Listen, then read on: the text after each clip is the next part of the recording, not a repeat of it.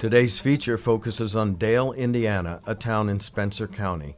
The town is the target of an out of state company which is trying to build a $2.5 billion coal to diesel plant inside the city limits.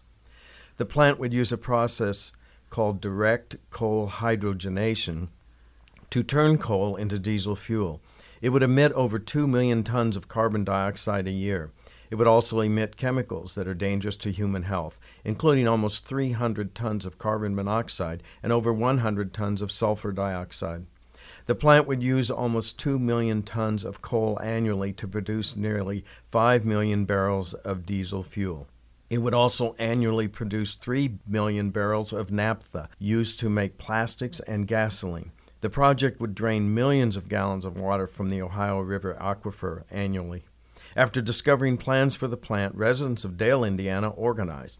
They came together and founded the grassroots organization Southwestern Indiana Citizens for Quality of Life with the help of the environmental advocacy organization Valley Watch in Evansville. Mary Hess is the president of Southwestern Indiana Citizens for Quality of Life. She says residents are concerned about the environmental impact of the proposed coal to diesel plant on Spencer County, which is already one of the most polluted counties in the country. Now we'll hear from Ms. Hess as she explains the situation. We live in Spencer County, which is one of the most highly polluted counties in the country.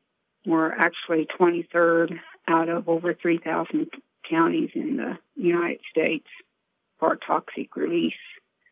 And um, this plant's going to be actually within our city limits, and with all the pollution we already have in Spencer County, it's just adding more to it. Of course, they're telling us it's clean coal, which that's something I do not believe in. But any added pollution in Spencer County is unnecessary. And the close proximity to this plant to human life is devastating, in my opinion. The, the company who's proposing this is called Riverview Energy, and it uses the VCC process, which it doesn't burn the coal, but it pulverizes it. But there's still going to be releases of toxins and sulfur dioxide and ammonia. Actually, it's going to release nearly about 750 tons a year of pollutants. But this pollution will be every day, and it will add. We have beautiful farmland around here, and my fear is that we'll, you know, cause problems for the farmland and the animals. And, and like I said, my biggest concern is the, well, it's right in the middle of town. This is inside the city limits, and I'm sure if you've seen these kind of plants before, they're out in the middle of nowhere. And this is going to be sitting right on top of us. It's 512 acres. That's what they're proposing. Uh, they, I think, they have put options on the land, and the close proximity to human life. I mean, there's some people that are within 60 yards of the property line. Their homes are. And our property values, that's a big concern of people that will go down. But it's just the release of toxins in an already polluted county. It, it just, it doesn't make sense to me. What, why are we adding more? Of course, like I said, they, they call this clean coal but it doesn't matter where you burn it or pulverize it, you're still going to have the coal dust, you're still going to have the sulfur dioxide and the, the hazard of air pollutants, the nitrogen oxides, the ammonia. It's still going to be here. What we've done so far is try to get people informed because it was kind of kept hush hush. There was rumors in town. Have you heard this? Have you heard that? And we then went to town board meetings and they don't give us specifics and so we pretty well had to find out most of this on our own and when the air quality permit was applied for in january of this year it, it's at our local library and we have it on our website also and we have uh, a retired chemical engineer and a couple of doctors looking at this and i've also had calls from all over the country from people who have been actually in the EPA that said this could be devastating as close it is. It's, it's less than a mile as the crow flies from an elementary school. This is how close it is to people. Our zoning board, which is an advisory board, voted four to three, so it was a close vote, but the town board voted uh, to nothing.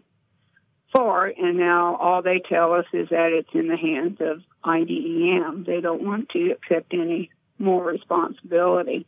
Well, right now we're waiting for IDEM to either approve the permit or not. They've had it since January, so I actually expect to hear anything on that at any time. And then at that time, we're going to need everybody against this to come to the hearing and, and voice their opinions. And that's why I said the group I'm in, our main focus has been getting people informed, and we've had a couple of forums where we've had really good turnouts. We had over 200 people at our last one. We've been canvassing towns and passing out information, just making people aware and hoping people will get involved. We have a website. It's called NOC number two D dot com. It's got specifics about the plant. It has the air quality permit on it. Uh, we've got a petition on there. We have a Facebook page under our Southwestern Indiana Citizens for Quality of Life. We're just trying to get the word out, and we're trying to get people to come to the hearing whenever that will be, which I expect at any time. Of course, if IDEM approves the permit, then to my understanding, they have 18 months to start construction. Uh, we have over 800 signatures on our petition online. We've turned in over 200 signatures to the town council back when the zoning was going on. And we every forum we have, and we've also been going to fairs and and fest and getting signatures, so we have quite a few there. Uh, the president of this plant told me in a meeting that this was going to be the revitalization of coal in the country, and that these plants would be everywhere as this one took off. This is a concern to me because renewables like solar and and wind are even outpacing coal in jobs right now.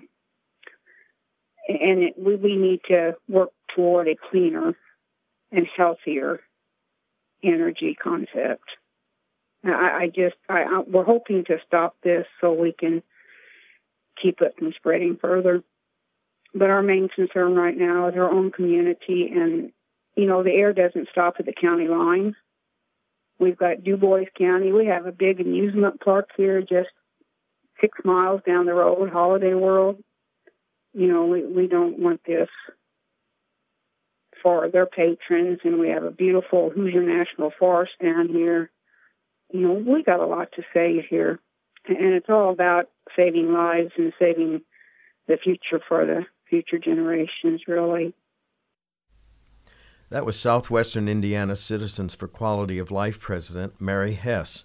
She was speaking on behalf of community resistance in Dale, Indiana, against a proposed coal to diesel plant in her town. The Indiana Department of Environmental Management is currently considering the coal to diesel plant's air quality permit.